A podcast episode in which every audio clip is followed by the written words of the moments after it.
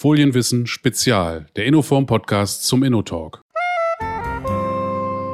Hallo, herzlich willkommen. Mein Name ist Carsten Schröder und ich begrüße Sie herzlich zur neuen Episode des Innoform Podcasts zum InnoTalk.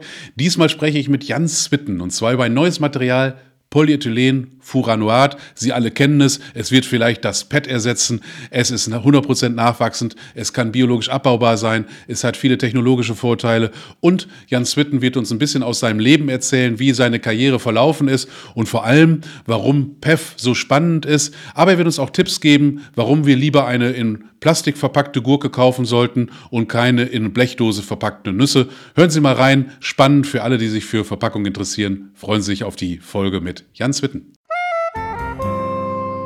Ich freue mich, dass ich heute mit meinem alten Wegbegleiter und Freund, kann ich sagen, Jan Switten in Spanien sprechen kann. Jan, äh, herzlich willkommen in Innoform Podcast. Vielen Dank. Äh, ich bin froh, wieder dabei zu sein. Jan, wir wollen dich gerne ein bisschen kennenlernen und ich habe mir ein paar Fragen überlegt und habe mal in deine Vita geschaut. Du hast Kunststofftechnik studiert. Was genau hast du da gelernt? Kunststoffe in generell. Ich bin Chemiker von Ausbildung und habe dann Kunststoffen. In der Zeit war das noch alles viel einfacher. Wir hatten Polyamiden und äh, wir hatten Polyestern und äh, Polykondensation haben wir da, Polymerisation haben wir da gelernt und auch die Kinetik äh, und die physische und chemische Eigenschaften. Und ähm, von dort aus bin ich dann, könnte ich dann in Industrie anfangen ähm, mit diesen Kenntnissen, die ich dann an der Universität äh, gemacht habe. Du bist ja in, in Belgien an der Universität gewesen. Du sprichst mehrere Sprachen. Danke auch nochmal an dieser Stelle, dass wir das in Deutsch machen können. Das fällt mir viel leichter als in Niederländisch oder vielleicht Norwegisch. All diese Sprachen beherrschst du ja oder Spanisch. Ähm, du bist dann zu Dupont gegangen. Was, was war da deine ersten Aufgaben? Bei Dupont habe ich erst in die Coatings Division gearbeitet. Das meint Entwicklung für Harze, für ähm, Farbe und Lacke. So, und äh, insbesondere für die Autom Automobilindustrie. In die Zeit war es nur, das waren viele synthetische ähm, Kunststoffe, die wir da gefertigt haben, zum Beispiel Acrylate, Ac Acrylsäure-basierte Lacke oder Alkyd-basierte Lacke. Das habe ich einige Jahre gemacht, vor dass ich dann in äh, das Polymer Department gekommen bin für die Entwicklung von Barrierematerialien für Verpackungen. Das war auch schon zu Dupont-Zeiten, dass du dich schon mit Verpackungen äh, beschäftigt hast? War schon seit 1980. Unwahrscheinlich. Da hatte ich noch nicht mal Abitur. Und dann habe ich die Barriereeigenschaften beschäftigt. Wir haben dann auch neue Barrierematerialien entwickelt, meistens basiert auf Polyamid, weil Sie wissen, dass Dupont sehr stark war in Polyamide. Und das war dann äh, auch in, in die Zeit war ich dabei, wenn die ähm, Laminartechnologie entwickelt geworden ist jetzt nicht mehr in Gebrauch, aber das ist dann eine Vielzahl von Lamellen, die in ein Polyethylenschicht eingearbeitet werden und durch das Labyrinth-Konzept dann eine hundertfache Verbesserung in, in besonders äh, Chemikalienbeständigkeit gegeben hat. Das war ja damals auch schon ein ganz neuer Ansatz und auch für dich begann dann eigentlich nochmal ein neues Leben, denn du hast noch Business studiert, richtig? Das habe ich dann auch gemacht. In dieser Zeit habe ich dann wieder an der Universität, habe ich dann ein Postgraduat gemacht in, äh, in Business. Und äh, das hat mich dann nachher sehr geholfen, um dann auch äh, meine weitere Karriere zu verfolgen. Danach ging es nach Genf, ich glaube immer noch für Dupont. Was war, was war da dein Thema? Das war das gleiche Thema, noch immer Barriere, Barrierematerial für Verpackungen und Automotive. Und da war ich sehr beschäftigt mit zum Beispiel Benzintanks in Automotive weil sie wissen, das war die Zeit auch, dass Metall durch Polyethylen ergänzt werde. Aber wir wissen, dass ein Benzintank 20 Gramm Benzindurchlast pro Tag mit unseres Barrieresmaterial könnten wir eine, und natürlich ging das auch für Verpackungen. Und das waren dann insbesondere Verpackungen, äh, Kanister, die dann gebraucht werden für Detergenten, für Haushaltschemikalien, für Automotive-Chemikalien, für allerhande chemische Produkte, die Polyethylen nicht gehalten hat. Ganz genau. Viele unserer Zuhörer kommen auch direkt von der Universität oder sind Berufseinsteiger. Deswegen interessiert natürlich viele auch so ein bisschen die Motivation, warum du dann gewechselt hast. Du hattest eigentlich einen guten Job äh, bei Dupont. Dupont ist auch bekannt als guter Arbeitgeber an sich, damals in der Zeit zumindest gewesen. Und trotzdem bist du zu Borealis gegangen. Was hat dich motiviert und was hattest du da für Aufgaben? Ich habe da ein schönes Angebot bekommen, das ich nicht widerstehen konnte. Es war im gleichen Field, aber dann statt Polyamides waren es dann Polyethylene, Polypropylene und Polyolefinen generell. Und ich bin dann Geschäftsführer für die Benelux geworden. Und ja, das war für mich eine neue Herausforderung die habe ich dann gerne angenommen. Und dann ging es 2003 und seitdem kennen wir uns wirklich, Jan, in die Selbstständigkeit, Training und äh, Advisory hast du so ein bisschen gemacht, also Beratung im weitesten Sinne. Äh, Switten hieß die Firma, so wie dein Name. Was hast du in diesen letzten, ja fast 20 Jahren denn da getan? Ach, ich hatte eigentlich am Anfang hatte ich drei Füßen zu stehen. Erster Fuß war ein wenig äh, Vertrieb von Kunststofffolien. Das war insbesondere Polyesterfolien. Das war, habe ich gesehen, das war eigentlich nicht mein, mein Ziel. Dann habe ich mit Training, mit äh, Advice angefangen, so Beratung von Firmen. Und da bin ich einfach darin gerollt, weil ein alter Kollege von mir war dann beschäftigt bei Hutamaki. Hutamaki hat Tiefziehprobleme und äh, die, er hat mich dann dabei geholt und gesagt, können Sie uns helfen? Und das Projekt ist sehr gut gelaufen und dann äh, Sofort habe ich dann neue Projekte bekommen. Und äh, so bin ich dann darin gerollt. Aber auch dann war es auf einmal in einer Firma, wo ich gearbeitet habe, die haben gesagt, können Sie auch ein, eventuell ein Training organisieren, eine Schulung für unsere Mitarbeiter in Kunststoffe. Ich habe gesagt, ja, werde ich gerne machen. Habe ich dann gemacht. Und so bin ich dann in die Schulungen zurechtgekommen. Dann habe ich Kontakt gehabt mit den verschiedenen Verpackungsinstituten, unter anderem mit das Schweizer Verpackungsinstitut, mit das belgische Verpackungsinstitut, auch in, in Frankreich mit Emballage. Und dann bin ich angefangen, habe ich dann eine Schulung entwickelt, eine, eine, eine ganz, ganz äh, holige, wie sagt man eine, eine um, ganz umfassende Schulung für Verpackungen.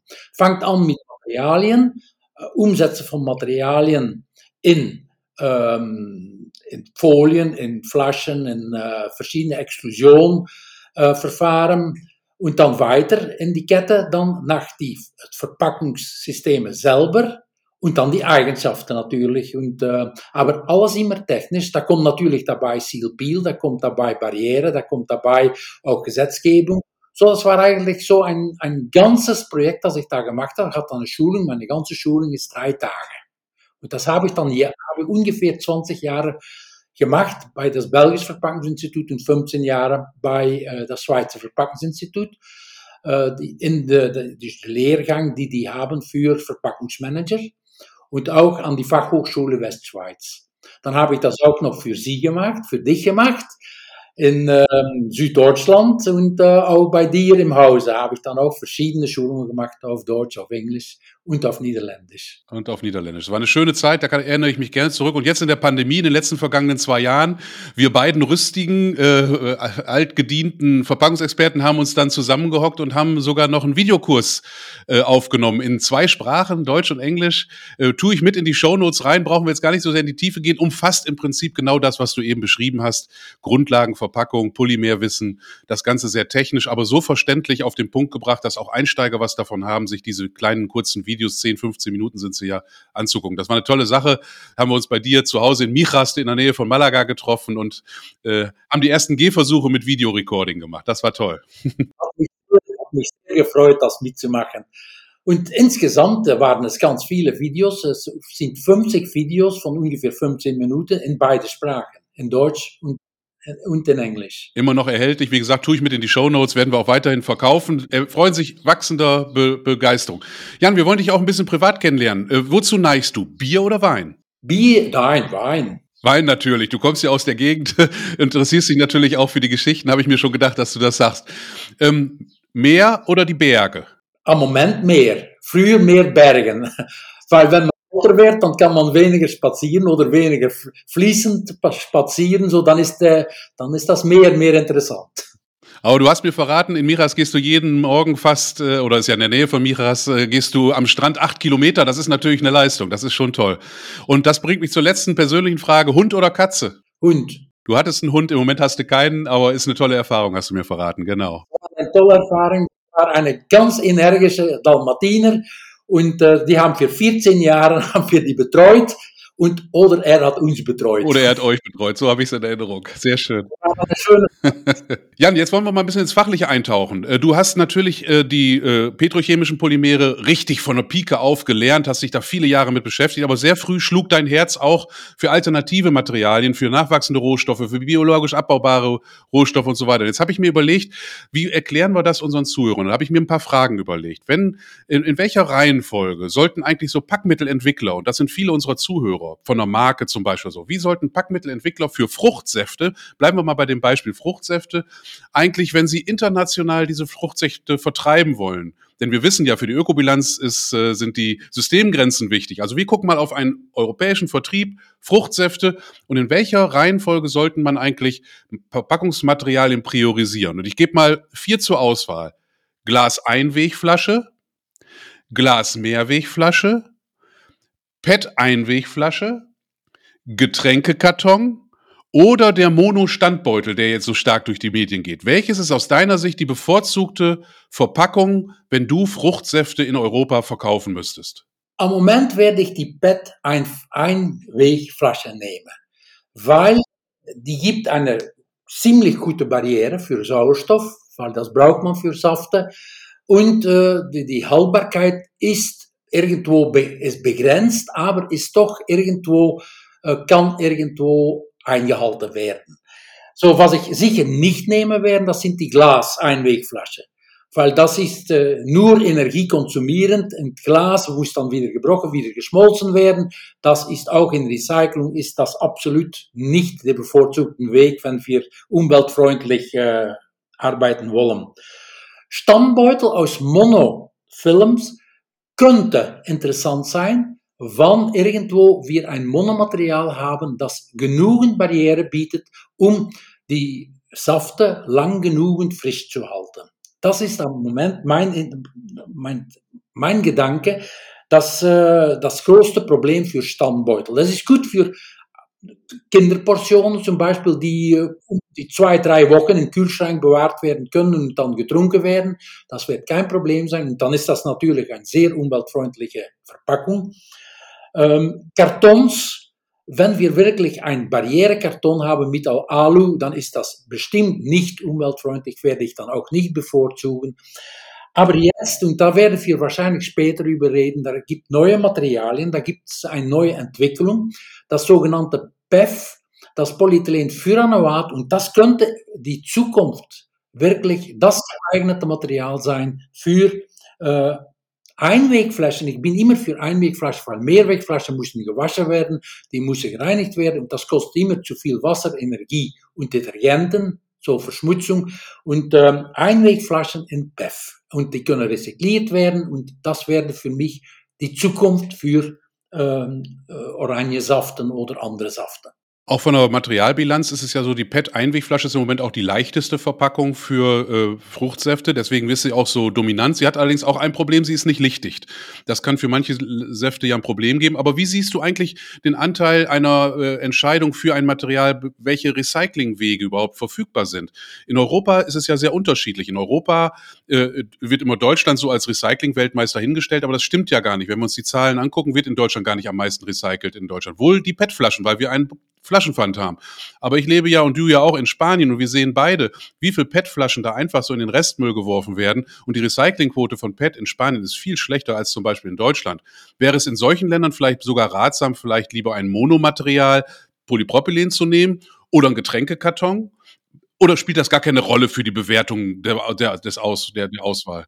Ich möchte einen, einen Seitensprung machen. Ich habe äh, recent mit äh, Professor äh, Ragard gesprochen von der Universität von Maastricht. Ich habe auch mit EMPA gesprochen. Da habe ich auch gute Freunde, die die LCAs oder die, die Balance machen, die Eco-Balance machen. Und da kommt ganz deutlich nach vorne, dass eigentlich was zählt, ist nicht welches Material wir gebrauchen, aber dass wir immer sehen, dass ein Kunststoff oder was wir auch gebrauchen, ein Rohstoff ist. Wir sehen noch zu viel, dass Verpackungsmaterialien Abfallmaterialien sind. Das sind kein Abfallmaterialien, das sind richtige Rohstoffe, die enthalten Kohlenstoff. Warum sollten wir diese Kohlenstoff nicht anwenden? Wir machen so viel Mühe, Kohlenstoff aus Pflanzen zu zu holen jetzt in die Biomaterialien. Wir haben diesen Kohlenstoff in PET-Flaschen, in PET-Flaschen, in, even mit Polyamid haben wir Kohlenstoff. Überall ist Kohlenstoff drin. Wir müssen nur das rausholen. So, chemische Recycling oder, oder einfach, wenn wir äh, Sorten rein sortieren können, zum Beispiel wie, PET, eine reines Recycling und mit PET geht das schon ganz gut, um neues Material aus PET, alter PET-Flaschen zu fertigen. Aber meine, mein äh, äh, Advies ist hier, wir sollten PET oder was auch sehen als ein wichtiger Rohstoff, nicht als ein Abfallmaterial. Und das soll aufhören. Wir sollten auch das Publikum, die Presse, die Politiker, wir sollen allen davon durchdringen, dass Kunststoff ein wichtiges Rohstoff ist. Genau, da sind wir uns völlig einig. Äh, lass uns mal den Kunststoff noch einen Moment zur Seite schieben und lass uns noch mal einen kleinen Ausflug machen in Richtung Papier. Ich habe immer wieder auch in deinen Äußerungen wahrgenommen, Papier wird zu sehr bevorzugt, es wird als nachwachsender Rohstoff auch äh, sehr positiv bewertet.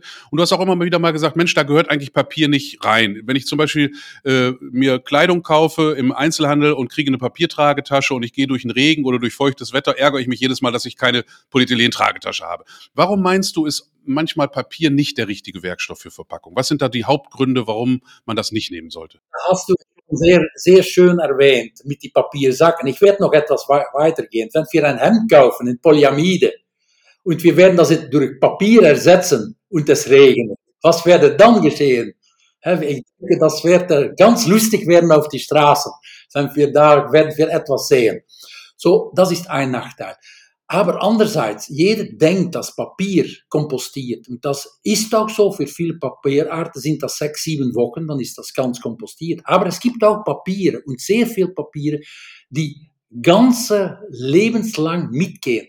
Denken wir an die alte Papyrusrolle von die, von die Altheit. Die, die bestehen noch immer. Wir können noch immer Hebräisch lesen oder diese alten Sprachen lesen auf Papyrusrollen. Das ist auch Papier und die haben die ganze Lebenszyklus von Tausenden vor Christ bis jetzt durchstanden. So sagen, dass Papier 100% kompostierbar ist, ist auch nicht richtig. Papier hat auch, um Papier irgendwo brauchbar zu machen, für Verpackungen, muss es eventuell beschichtet werden. Er müssen Barrierematerialien zugemischt werden. Er, er soll andere Bewerkungen, eventuell, eventuell noch äh, andere äh, Additiven dabei gemischt werden. So, ich kann mich nicht vorstellen, dass das wirklich das umweltfreundlichste Material sein würde für die Zukunft. Da haben viele ihre Zweifel. Äh, natürlich hat Papier den Charme, dass es sich natürlich anfühlt. Das Image ist gut und für Marketing ist es oft auch das äh, Material der Wahl. Äh, aber lass uns mal gucken, was haben wir denn als Kunststoffleute als Alternative? Du hast ja diesen Videokurs mit uns gemacht, Biopolymere. Was sind das denn für Biopolymere, die heute überhaupt schon eingesetzt werden? Vielleicht kannst du die mal kurz aufzählen. Was haben wir denn da? Es gibt verschiedene Biopolymere und man muss die eigentlich sehen, dann, äh, das Institut in Hannover hat das ganz schön geordnet. Die haben äh, Kunststoffe, die abbaubar sind, nicht abbaubar, nachhaltig, nicht nachhaltig. Hm? Wir suchen, das sind eigentlich drei Felder, die wir gebrauchen können. Nachhaltig abbaubar oder nachhaltig nicht abbaubar und nicht nachhaltig abbaubar. Das sind die Kunststoffe, die wir gebrauchen können. Und jede von diesen Gruppen Biomaterialien hat eine Zukunft. Und jede von diesen Materialien, denken wir zum Beispiel an Milchfolien, angewendet in Landbau, in, in, in die Agrarwirtschaft. Äh, diese Folien, nehmen wir zum Beispiel eine Materbifolie von, von Novamont, die baut ab in einige Wochen. So, das ist ideal eigentlich. Das wird nur vermischt mit der Erde und das geht zurück zur Erde. Das ist wird ein reines Kompost.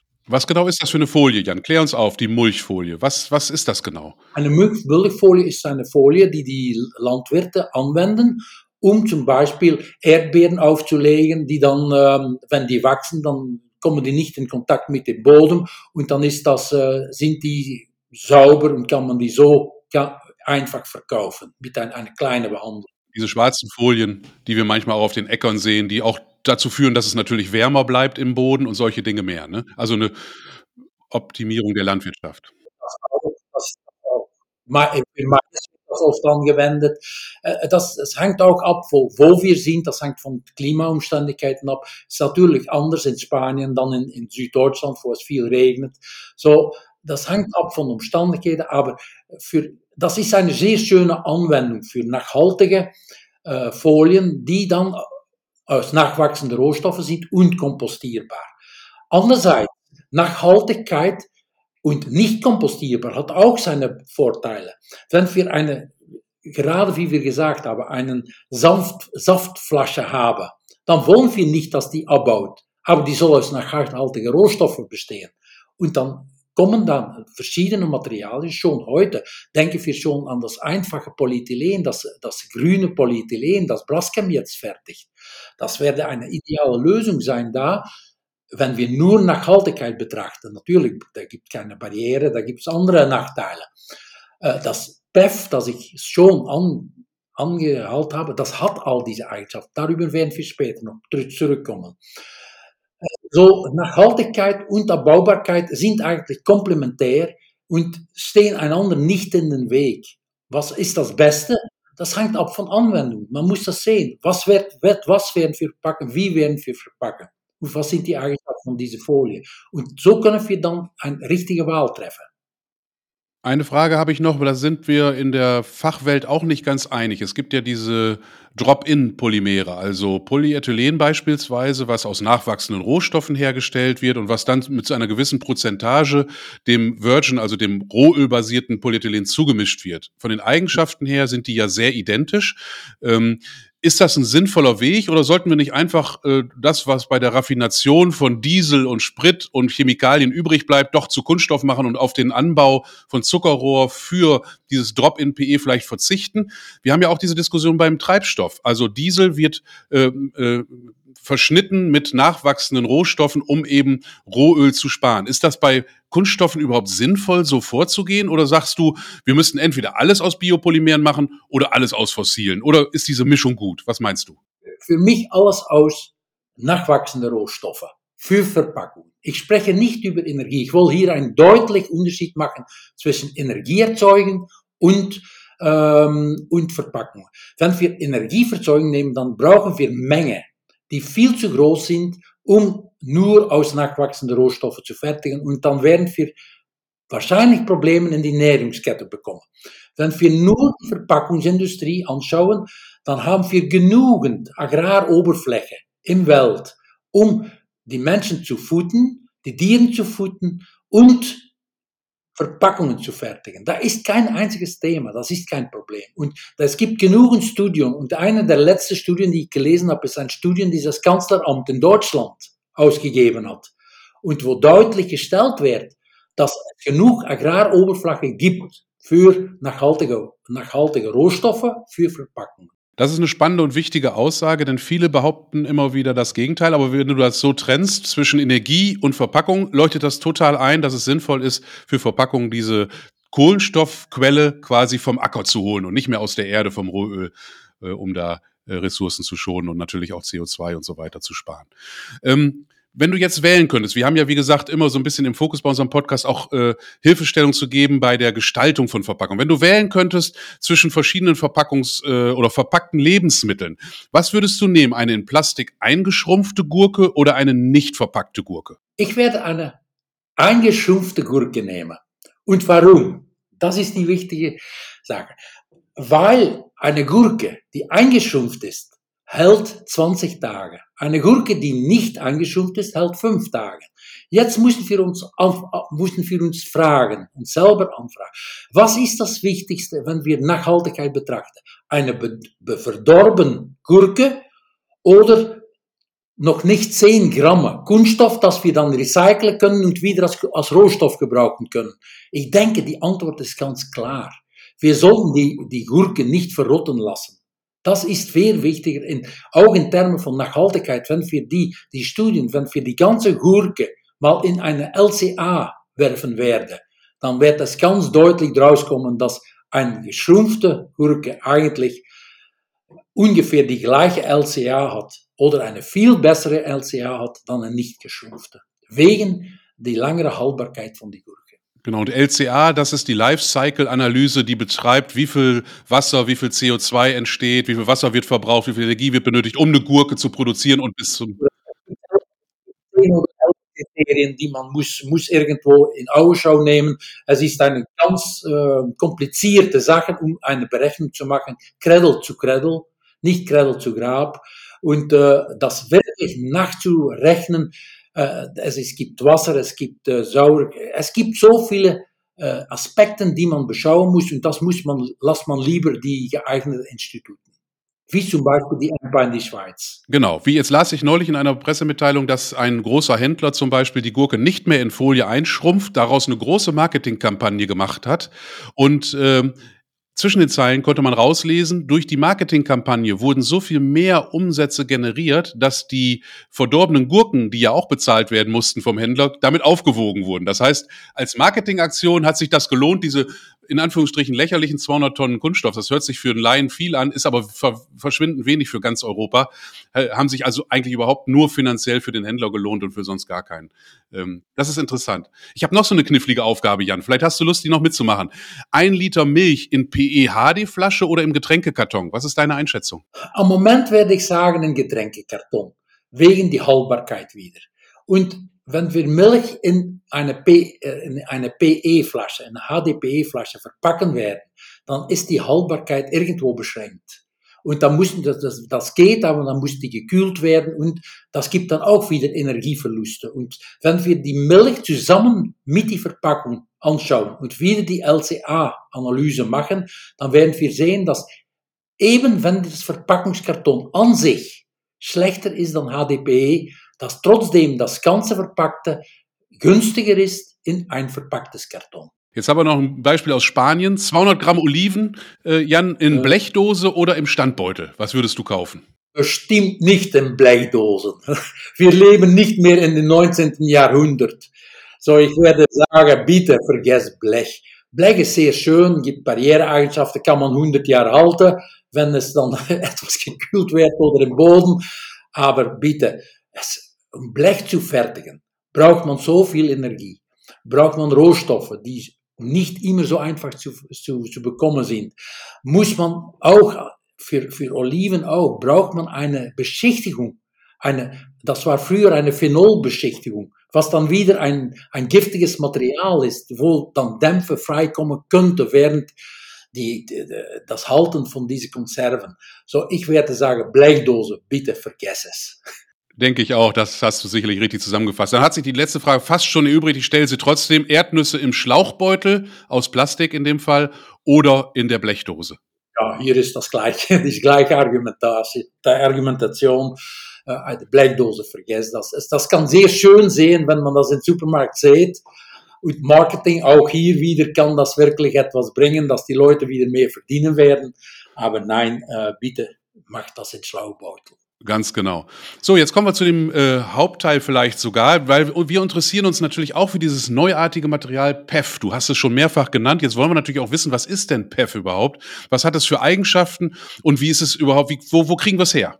Well, PEF ist äh, eigentlich, dass es interessant geworden ist, ist ziemlich neu. Es hat ungefähr in 2008 angefangen, dass die erste Firma diese Materialien entdeckt haben und äh, dann auch gesehen wie können wir das eigentlich fertigen. Und es ist nicht so einfach, das zu fertigen. Erst, was ist es? Wir kennen Polyester. Polyester ist ein Polyaddition von Tereftalsäure und Ethylenglycol. Wenn wir das Tereftalsäure hier durch ein Furanring, ein Fünfring, ergänzen, dann haben wir eigentlich eine ganz ähnliche Kette. Und das sieht man auch, wenn wir die Eigenschaften anschauen von diesen Materialien. Aber diese Ketten zu machen, da brauchen wir eigentlich als Rohstoff nicht das Tereftalsäure, aber das Furandicarbonsäure. Und Furandicarbonsäure kann man hundertprozentig aus nachwachsenden Rohstoffen, zuckerhaltige Materialien, kann man das fertigen. Und das hat eigentlich einige Jahre gedauert, vor dass wir die richtigen Techniken, insbesondere Fermentationstechniken, gefunden haben, um dieses Material in äh, genügend Mengen herzustellen, dass wir da auch Kunststoffe fertigen können. Und das ist, jetzt sind wir fast so weit. Und es gibt schon ein Pilotplant oder es sind zwei Pilotplants am Moment in Europa in Anbau, um dieses Material zu fertigen. Und dann, ich erwarte, dass Ende dieses Jahr die erste Kunststoffgranulate von PEF, industrielle, kommerzielle Granulate, irgendwo in Markt kommen werden. Äh, das ist, ein sehr, ist sehr wichtig. Warum? Weil die Eigenschaften verbessert, ähnlich wie Polyester, es sind gleiche Ketten. Aber was sind dann die, die verbesserte Eigenschaften? Es hat eine sehr hohe äh, Wärmebeständigkeit. Und das ist wichtig, wenn wir zum Beispiel stilisieren wollen oder wenn wir äh, Ofengerichte eben oder eben ähm, Mikrowellengerechte äh, Verpackungen fertigen wollen. So Wärmebeständigkeit ist gegeben, nicht wie Polyethylen. Hm? Äh, es hat superieure Barriereeigenschaften. Wir können sagen, ungefähr siebenfach besser dann für Sauerstoff, dann Polyester und ungefähr acht, neunmal besser für Wasser. So, die Wasserbarriere und die Sauerstoffbarriere sind verbessert. Was macht das Produkte, die jetzt so in Polyester verpackt werden können, für Saften, aber trotzdem eine kurze Lebensdauer haben, dass wir das in PEF verpacken können und dann wird die Lebensdauer an ganz, ganz genau verbessert und wirklich brauchbar auch, um nicht gekühlte Materialien zu verpacken. Auch in Schalen kann das interessant werden. Ähm, der nächste ist, es ist 100% basiert auf nachwachsende Rohstoffe. Das Furan Dicarbonsäure das wird gefertigt aus zuckerhaltigen Rohstoffen, die überall verfügbar sind. Das können eben Abfälle sein von der Holzindustrie zum Beispiel. Das können Abfälle sein von der Zuckerindustrie. Es gibt hunderte äh, äh, Quellen für dieses Material. So ist 100% nachhaltig. Das gleiche wie das Ethylenglycol. 100%ig aus Zucker. Das, was jetzt als Basisrohstoff gebraucht wird für das grüne Polyethylen. So, das ist absolut 100% nachwachsend. Auch es baut ab in einen anderen Weg dann normal Polyester. Es gibt zum Beispiel kein Mikroplastiks. Keine Mikro. Mhm. Wodurch kommt das? Wird es biologisch abgebaut? Es wird biologisch abgebaut, aber es ist nicht kompostierbar. Können sagen, es baut ab, es, es geht schneller dann Polyester, weil es hundertprozentig natürliche Materialien sind, Basismaterial, Basisrohstoffe. Furan, äh, die Carbonsäure baut schneller ab dann Tereftalsäure. Und wenn es abbaut, dann ist es schneller angegriffen durch Bakterien, sodass die Mikroplastiks nicht geformt werden. So auch in diesem Weg ist, gibt es ein, ein, ein enormes Vorteil. Ein, ein, noch ein Vorteil ist die höhere äh, äh Stärke, die, äh, nicht Stärke, höhere äh, Dehnzähigkeit und Härte, weil es ist ein Fünfring, ist kein Sechsring. Und das, die ganze Struktur ist etwas starrer dann Polyester. Und das macht, dass diese Ketten irgendwo etwas steifer sind und auch dann in diesem Weg zum Beispiel möglich machen, um die, die Dicke von Flaschen zu erringen. So zum Beispiel, was wir jetzt, ein, ein, eine Flasche von 40 Gramm können wir dann eventuell auf eine Flasche von 35 Gramm zurückbringen. So, es ist eine Gewichtsreduktion, mhm. was auch wie Allein durch die höhere Festigkeitseigenschaften. Festigkeitseigenschaften sind verbessert. Äh, und es ist hundertprozentig recycelbar. Es kann eben recycelt werden zusammen mit Polyester. Es ist hundertprozentig mischbar mit Polyester. So, das macht in, sicher in Anfangsphase, dass diese Materialien, wenn recycliert werden, dass man keine Angst braucht, um die zusammen mit Polyester zu recyceln. Das geht. Ich glaube, das ist ein ganz wichtiger Punkt, denn wir werden ja zu Anfang nur sehr kleine Mengen von dem PEF haben und sehr große Mengen von PET und der Konsument, nehme ich an, kann es gar nicht unterscheiden, was es für ein Material ist, oder? So gibt es ein anderes, ich werde hier ein, ein Beispiel geben, es gibt PLA, ein anderes bioabbaubares, bio, zwischen Haken Material, das eingesetzt wird für Flaschen. Aber wenn wir eine Flasche haben in PLA und ein Million Flaschen in PET, dann kann man 1 Million 1 Flaschen wegschmeißen. So, weil das nicht mischbar ist. Und das ist mit dieses Material gar nicht der Fall. Nochmal für die Kunststofftechnologen nachgefragt, Jan. Äh, PET ist ja ein teilkristalliner Kunststoff. Ich nehme an, PEF auch.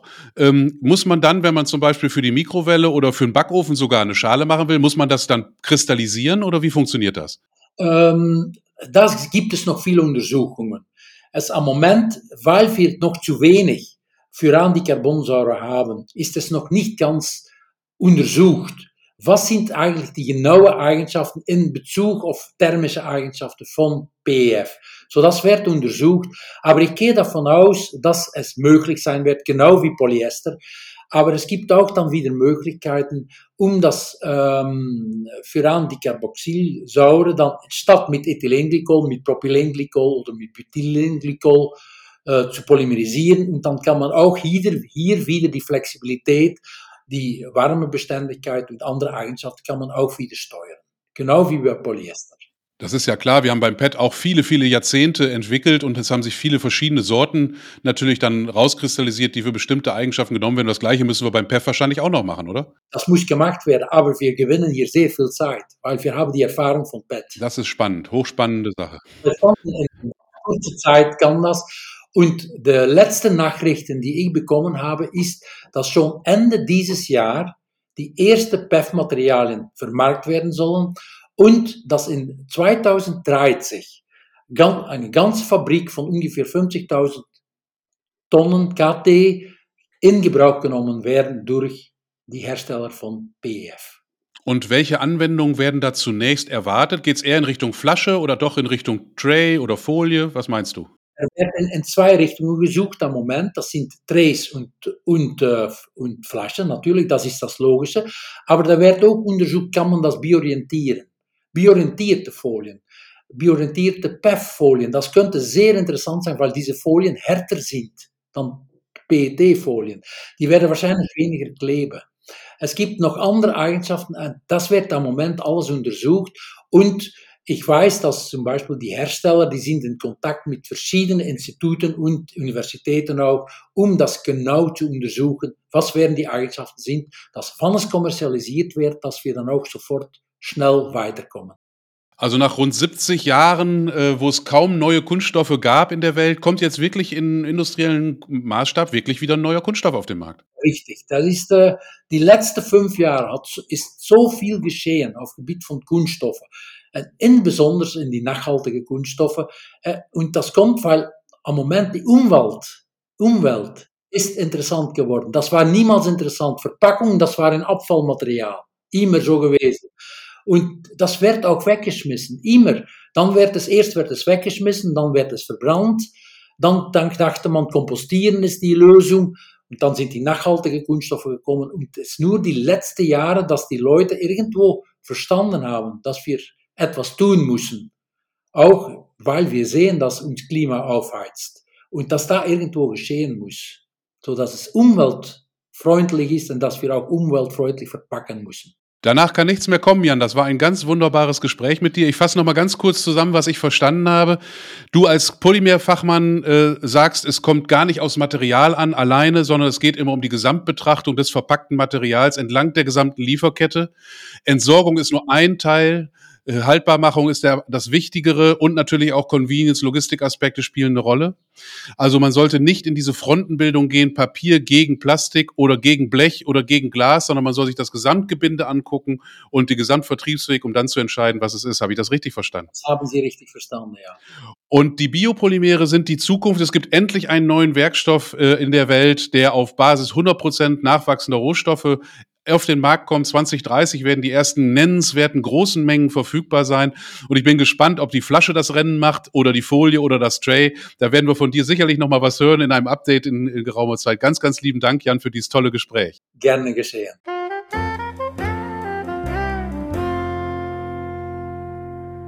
Das war die Episode mit Jans Witten. Entschuldigen Sie die kurzen Tonaussätze, aber wir führen aus Nachhaltigkeitsgründen fast alle unsere Podcasts über das Internet. Und da passiert sowas leider heute immer noch mal wieder. Wenn auch Sie für so ein Thema wie PEF oder Nachhaltigkeit oder Flexpack insgesamt brennen, äh, helfen Sie mit für äh, mehr Flexpack-Wissen in unserer Branche. Melden Sie sich bei mir unter ks.innoform.eu. Ich freue mich auf Ihre Wortmeldung. Bis dann, Ihr Carsten Schröder.